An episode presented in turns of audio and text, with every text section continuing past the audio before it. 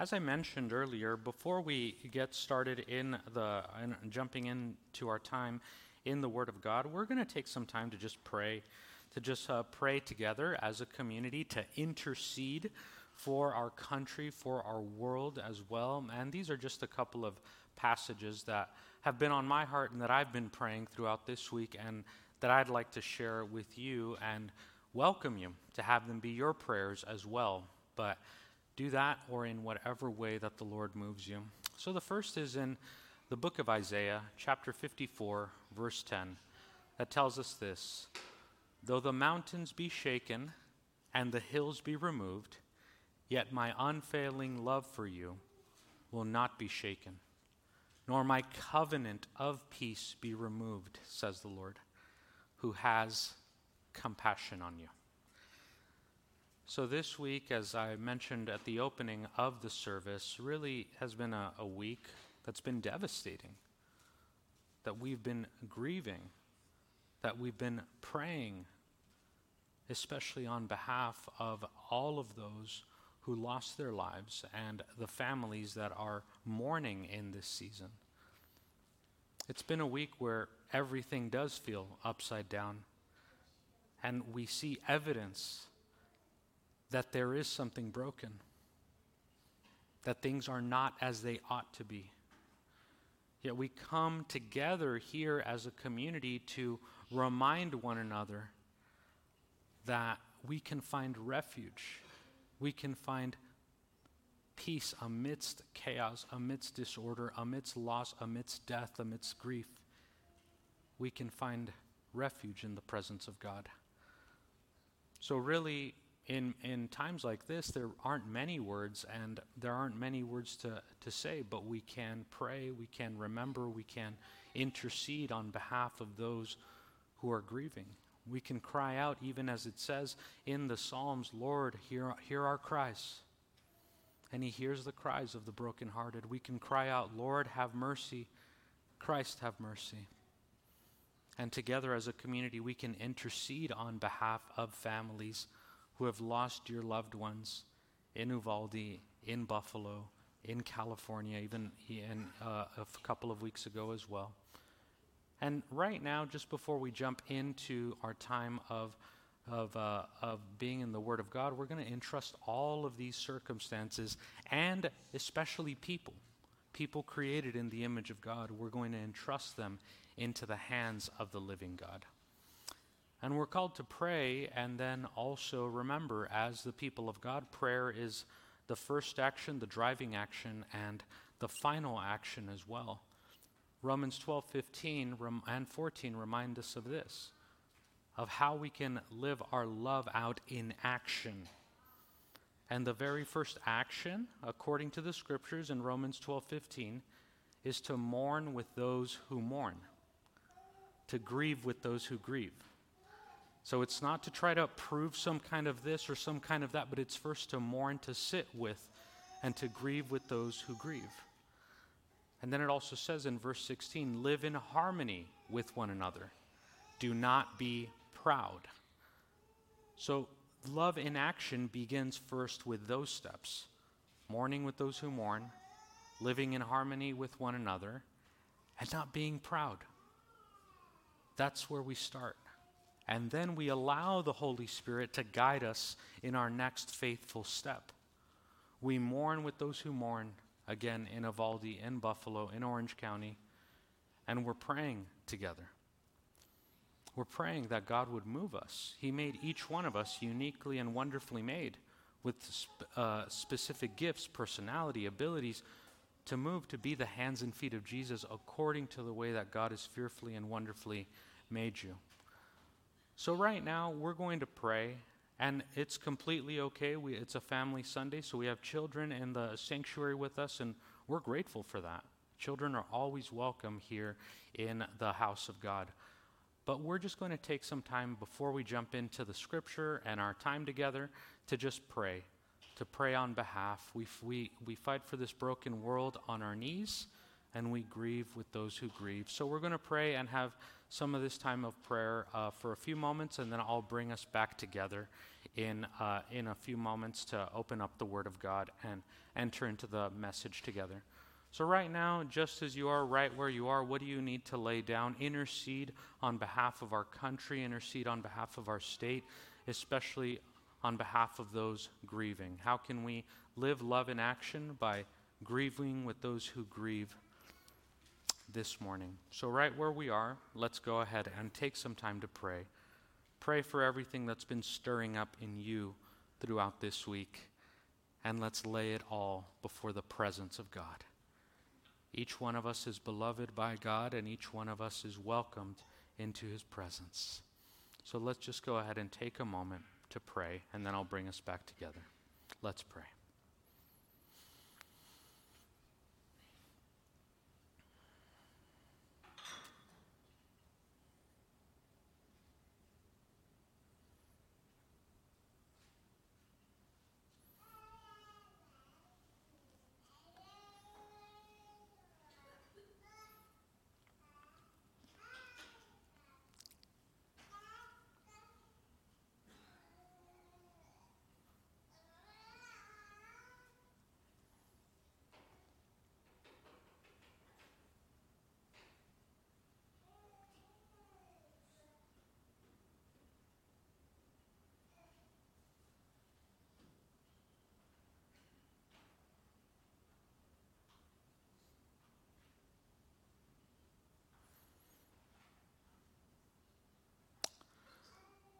Lord, have mercy.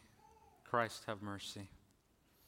Help us, Lord God, to continue to be your presence, your hands, your feet, Lord, in this world that so desperately needs you, God. Lord, you hear the cries of your people, Lord, and in your presence, you are the one who wipes all tears away, Lord. And for that, Lord, we're grateful for the living hope that we have in the resurrection, Lord God, knowing that all life all creation, all precious life comes back to you, Jesus. Comes back to you, O God, and you will be God to them. You will be gracious, you will be merciful. You will be the God who can be trusted, Lord God, and right now we trust you in the midst of all of that, God. We lift you up, God, and we surrender all of this up to you in the faithful name of Jesus, Lord God. God, move us, Lord, to be your reflectors wherever we are through our lives, our words, and our actions. Thank you, God. We lift all this up to you, God. And we pray, Lord, also for those within our congregation that are navigating on uh, loss or sickness, Lord God, and that you would be their healer, that your hand of healing would be over them, Lord. We think of those that have um, operation dates coming up, Lord God, or are, are uh, navigating, Lord, um, a number of different um, matters within their life. Would you be their hand of healing, Lord God, and great physician? We trust you, Lord God. And God, again, we pray that even with uh, what we're sitting with this week, Lord, would prayer be the first action that moves us into action, Lord God, um, according to, to your call in our lives, Lord. And may it be, Lord, the, the first driving and final action, Lord, that sustains us. We love you, Lord God, and we just uh, pray and lay all this down to you today. In the faithful name of Jesus. Amen. Amen. Well, um, we're going to continue now through our time of worship by opening up the Word of God. And today we're going to be in the book of Acts, chapter 21, verses 6 to 12. La escritura de hoy va a ser del libro de Hechos, capítulo 21, versículos um, do, uh, 6 al 12. Um, and you can go ahead and follow along in your Bibles. As it'll be uh, verses 6 to 16. And uh, it says the following Acts 21, verses 6 to 16, beginning at verse 6. After saying uh, goodbye to each other, we went aboard the ship, and they returned home. We continued our voyage from Tyre and landed at Ptolemais, where we were greeted where we greeted the brothers and the sisters and stayed with them for a day. Leaving the next day, we reached Caesarea and stayed at the house of Philip the evangelist, one of the seven. He had four unmarried daughters who prophesied. after we had been there a number of days, a prophet named Agabus came down from Judea. Coming over to us, he took Paul's belt, tied his own hands and feet with it, and said, The Holy Spirit says, In this way the Jewish leaders in Jerusalem will bind the owner of the belt and will hand him over to the Gentiles. When we heard this, we and the people were uh, there pleaded with Paul not to go up to Jerusalem. Then Paul answered, Why are you weeping and breaking my heart? I am ready not only to be bound, but also to die in Jerusalem for the name of the Lord Jesus. When he would not be dissuaded, we gave up and said, The Lord's will be done. After this, we started on our way up to Jerusalem. Some of the disciples from Caesarea accompanied us and brought us to the home of, of Mnason, where we were to stay. He was a man from, from Cyprus and one of the early disciples. Let's pray. Gracious and living God, right now we just acknowledge that we're all coming from different places and in different spaces, Lord, today. But the one thing that we're doing all in common today is we're drawing near to you. So for some of us, Lord, just as Peter, it's because we have nowhere else to go, Lord. You are our only living hope. That is true, God, for each one of us here. We acknowledge, Lord God, just again, that we don't have all of the answers. We can't fix everything, Lord.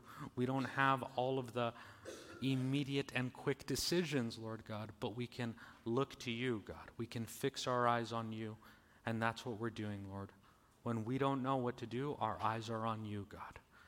Guide us by your word, Lord, this morning. Speak to us in a way that is fresh and clear, Lord, that our hearts and our minds may be open to know your truth and your way. It's in Jesus' name we pray. Amen. Amen.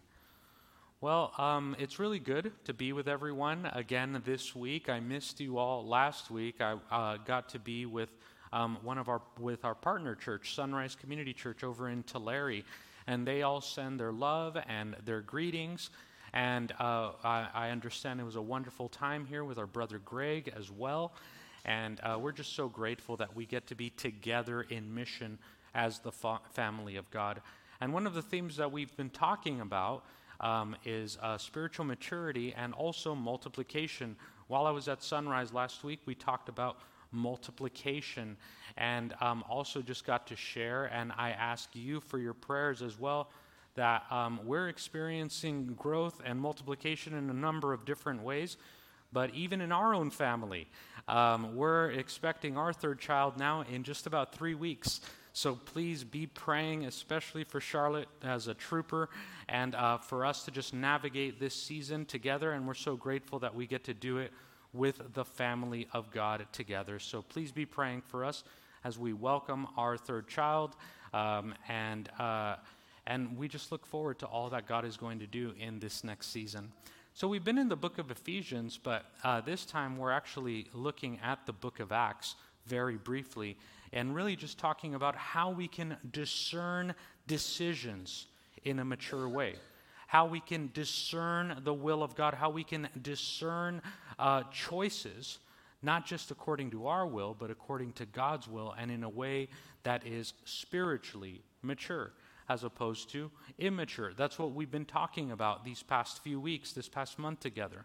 That part of being in Christ and being in this journey with God the goal is not just to grow old, but to grow up, to grow up and reflect maturity in Christ.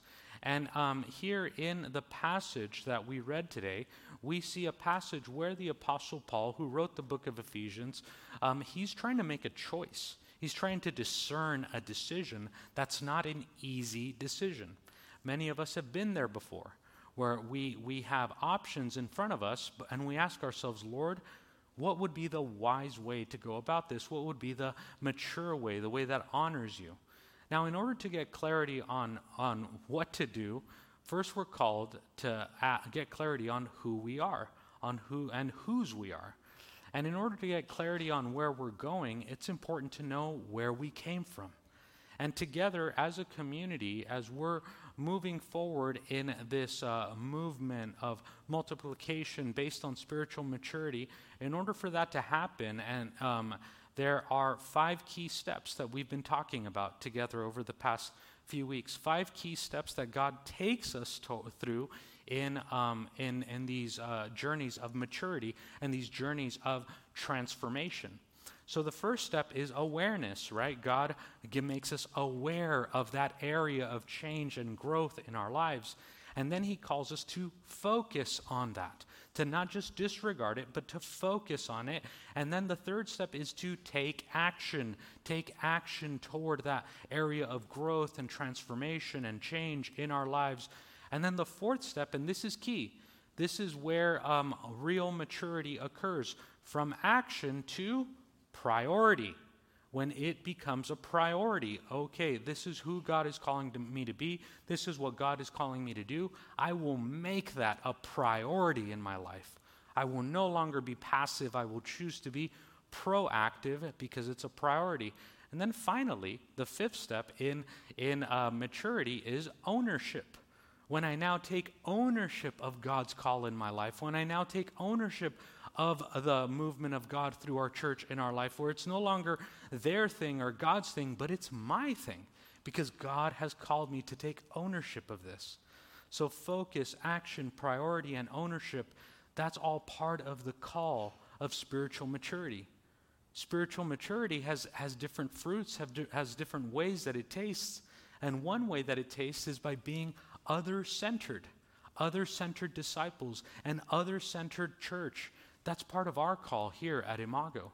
We are an other centered community, not just a building, but a movement together, a church driven by this call.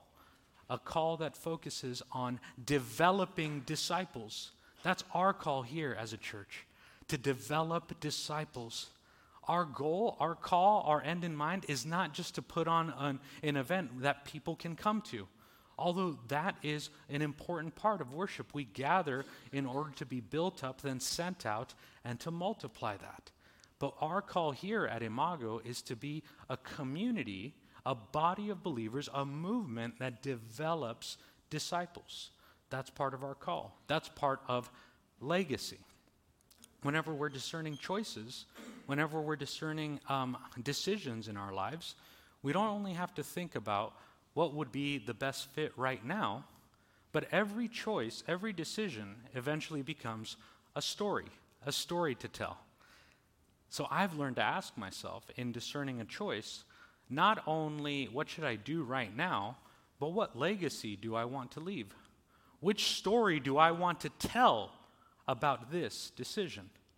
Because all decisions, all choices, will eventually be stories that we tell down the line. And here at Imago, we're a community gathered in worship in order that we may be sent as witnesses of the gospel. We ourselves are not the story, but we tell a greater story because we don't exist just for ourselves. We witness to the eternal story of God's salvation for all of humanity in Christ Jesus. We serve a God who sends. In fact, we see this sending nature and developing nature in the, in the nature of God in the Trinity. The Father sends the Son to save us. The Son sent the Holy Spirit to equip and empower us. And the Holy Spirit sends us, you, me, God's people, to proclaim and live out the gospel. We worship a sending God. And Jesus will equip us with everything that we need in order to be sent and to mature and to multiply. Jesucristo nos, nos, va a equipar con todo lo que necesitamos para madurar en Cristo. Now, maturity is about fruit. Maturity, spiritual maturity, is not just about quick results, but about eternal fruit. So, the work that God is doing in your life, the work that God is doing in our lives as a church, as a community, is not just based on quick results, on quick fix solutions, but on eternal fruit. And when God's working in you and stirring in you and growing you and developing you for the sake of eternal fruit, it'll take time, it'll take patience, it'll take resilience. But God is doing something beautiful, something that you wouldn't even uh, believe if He were to tell you the work that He is doing in and through you, in and through us. He is doing extraordinary things with ordinary people. That's who God is. And that's what God does. God does extraordinary things with ordinary people like you and me with us.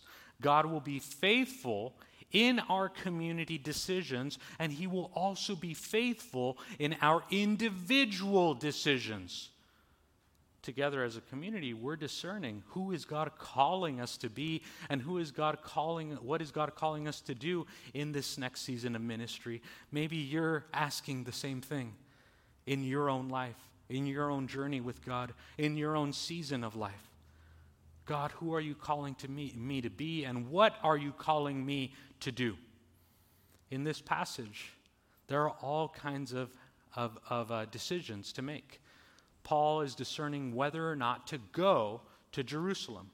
And there are three main characters involved here. There's Paul, there's Agabus, who is this prophet who, who is uh, trying to discern with Paul the will of God. And, um, and he's trying to d- and, uh, discern what he ought to do, what the community ought to do. And then there's the, the, the crowd, the community around them, trying to in, inspire and sway the decision in one way or another. So there are three views on the will of God. There are three views, views on choices to make here in this passage. And then there are three different decisions to make. Like I mentioned, Paul is wanting to go to, to Jerusalem. Agabus, who's a bit of an odd prophet here, he uses this dramatic action to show Paul what will happen to him if he goes to Jerusalem. And then the people that are all around in this scenario. At face value, the, the, the, these three groups, the people, Agabus, Paul, they may not all seem that different because they're all trying to do the same thing. They are trying to get clarity on a decision. And not only that, they're trying to get clarity on a decision that aligns with God's will and purposes. Paul here is in the middle of making a big decision a big decision that could literally mean life or death for him. In this scene, we, in this scene that we read about here in Acts 21, it's what's, what feels like a fork in the road. Some of us have been there before. A fork in the road where it's the closing of one chapter and the beginning of another. Life is constantly moving and it moves pretty fast sometimes. So it's not difficult for us sometimes to come to a point of a decision making crisis. That's what we read here in this passage. It's a moment of decision, of indecision, of crisis. Now, indecision can set the tone for disagreement and even confusion, which is what we see here on this scene on the beach. Agabus and Paul, they're arguing back and forth the people around them are making a lot of noise. There are a lot of opinions about what, what Paul ought to do and not do in this situation. There's even a lot of religious language, but still, there's no clear decision at first. And what's the truest part of moments like this in our lives? When we run into what is a decision making crisis, the truest part about our indecision is that our crisis in decision making reveals our insecurity. And the truth is that we're all insecure, we just navigate it in different ways. Insecurity is uncomfortable because we know we are not in control when we're insecure. We know we're not in control when we don't know immediately what to do.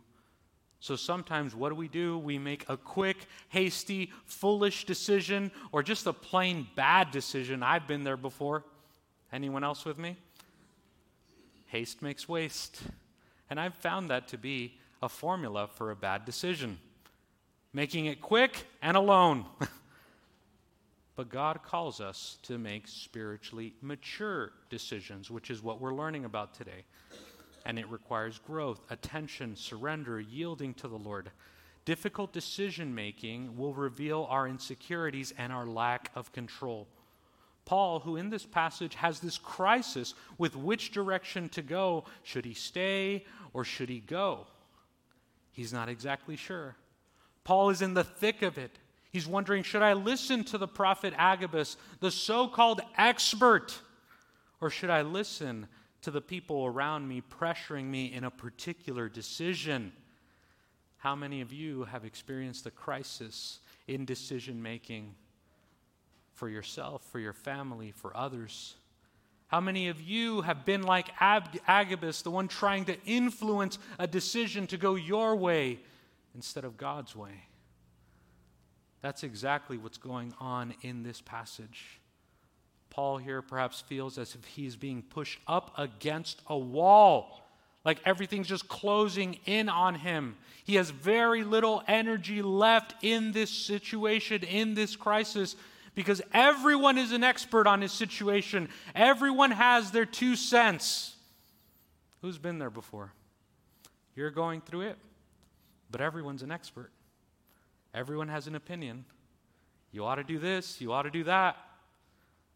Decisions. We've all been there before.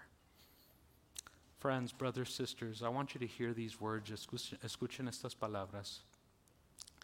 It is only the power of our living Lord Jesus Christ that goes beyond information, that goes beyond inspiration, but He is the one who leads us to transformation in our decision making and in our choices.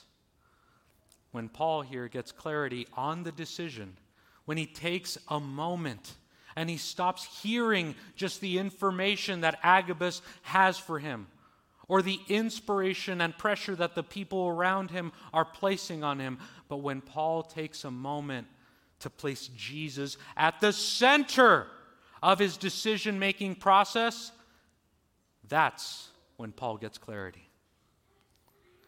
When Christ is at the center. That's what leads to transformative decision making. It says here in uh, chapter 21, verse 12, um, it, it says that when we heard of this, we'll read 12 and 13. When we heard of this, we, we and the people were pleaded, we and the people there pleaded with Paul not to go up to Jerusalem. Then Paul answered, Why are you weeping and breaking my heart?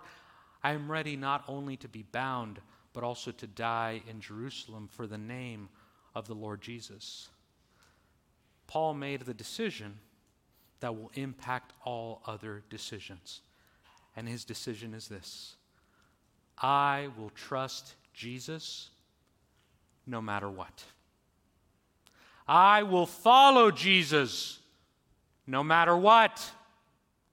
Come what may come, I will follow him no matter what. What if that's the key to spiritually mature decisions?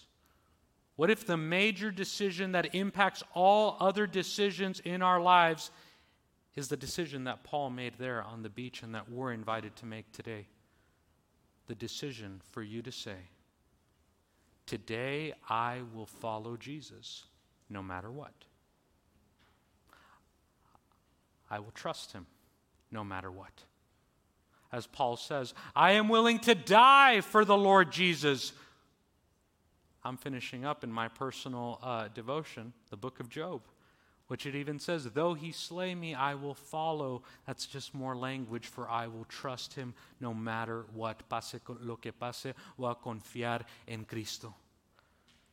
No matter if things don't go my way, I will follow him. No matter if what people say, I will trust him. No matter what that internal critic, that internal voice inside me says, I will follow Jesus. No matter what Satan, the accuser, the liar, the murderer tries to convince me of, I will follow Jesus.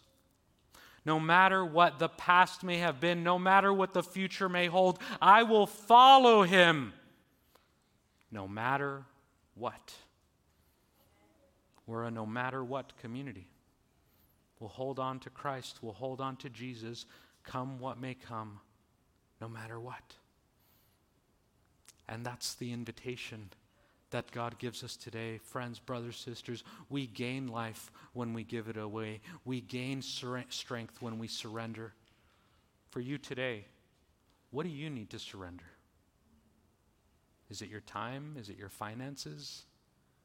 Is it your um, the influences or influencers in your life? What do you need to give up in order to gain in this season, in order to grow?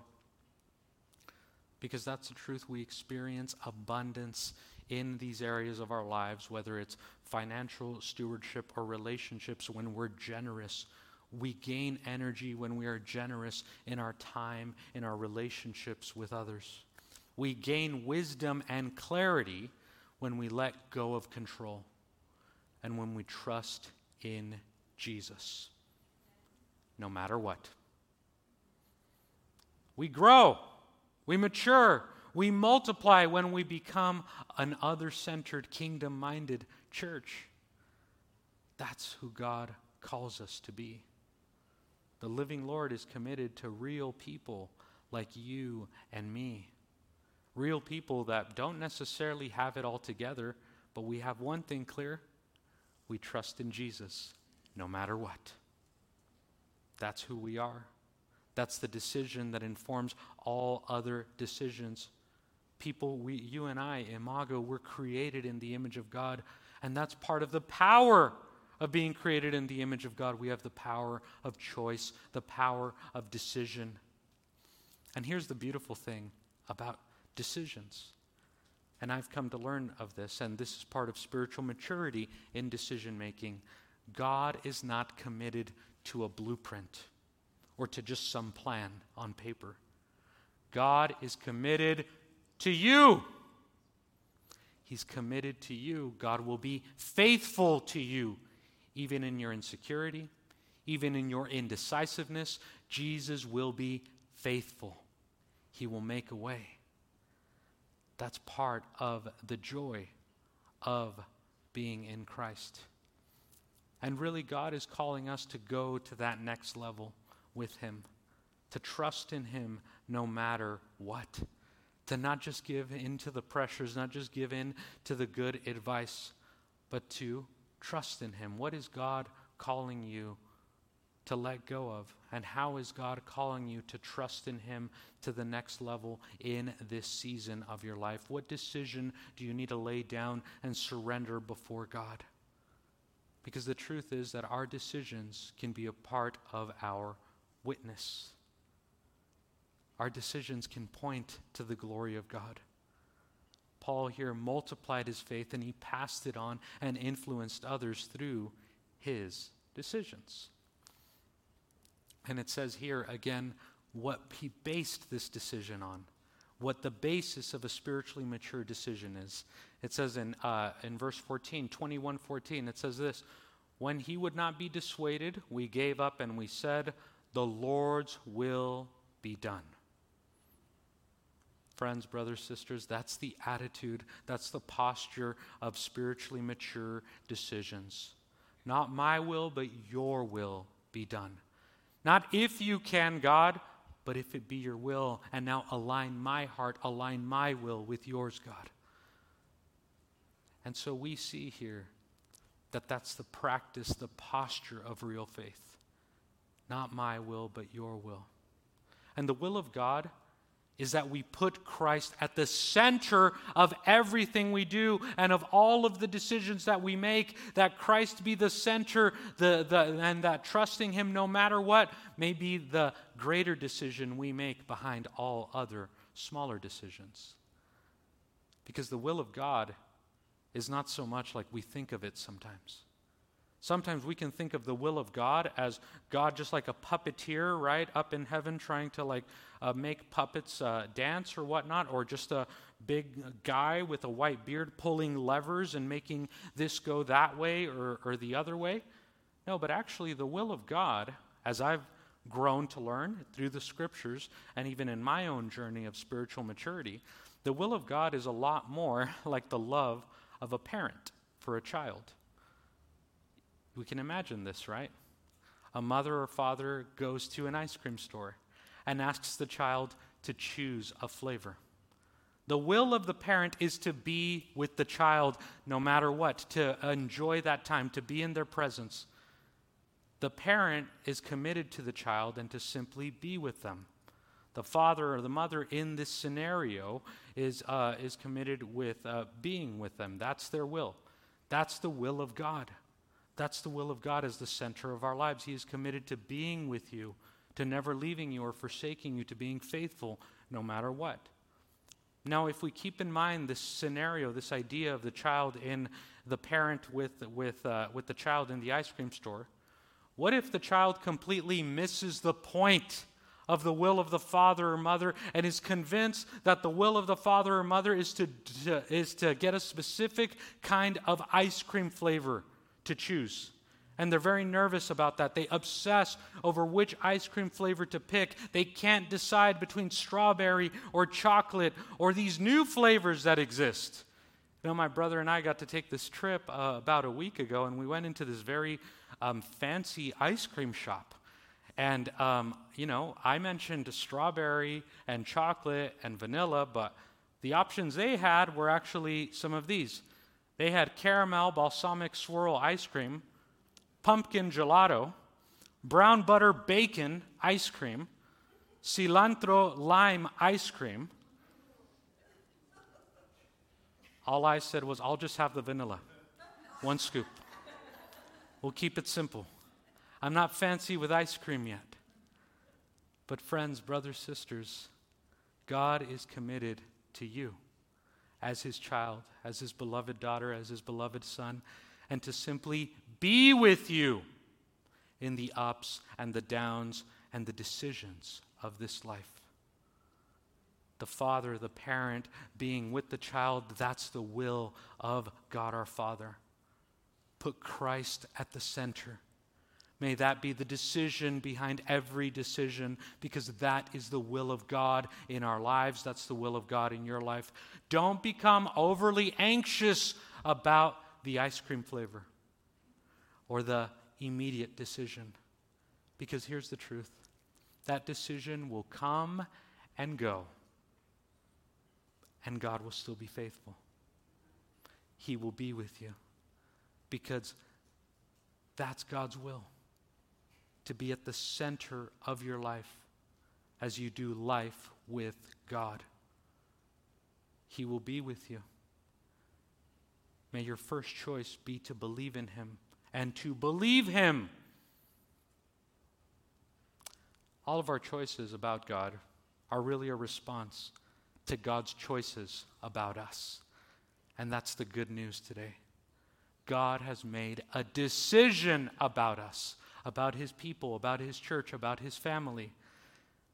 And it says this in the book of Jeremiah God's decision about us. We can read it in, in, the, in the projector or follow along in your Bibles, and we'll conclude with these passages. Jeremiah 7:23 says this, "But I gave them this command: Obey me, and I will be your God, and you will be my people. Walk in obedience to all I command you, that it may go well with you." And then Jeremiah 31 verse 33 tells us this, it says, This is the covenant I will make with the people of Israel, with my people. After that time, declares the Lord, I will put my law in their minds and write it in their hearts. I will be their God, and they will be my people. God has made a decision about you. That's the good news of the gospel. Our hope is not built only on our indecisiveness or our indecision, but in God's decision. And God has decided about you. God has decided, I will be your God, and you will be my people. That's God's choice. Will we align with His choice? He is our God, and He is committed to us. He is your God and He is committed to you. So even in our indecisiveness, in our anxiety, in our stress, in our brokenness, He will forever be faithful, no matter what. Let's pray together.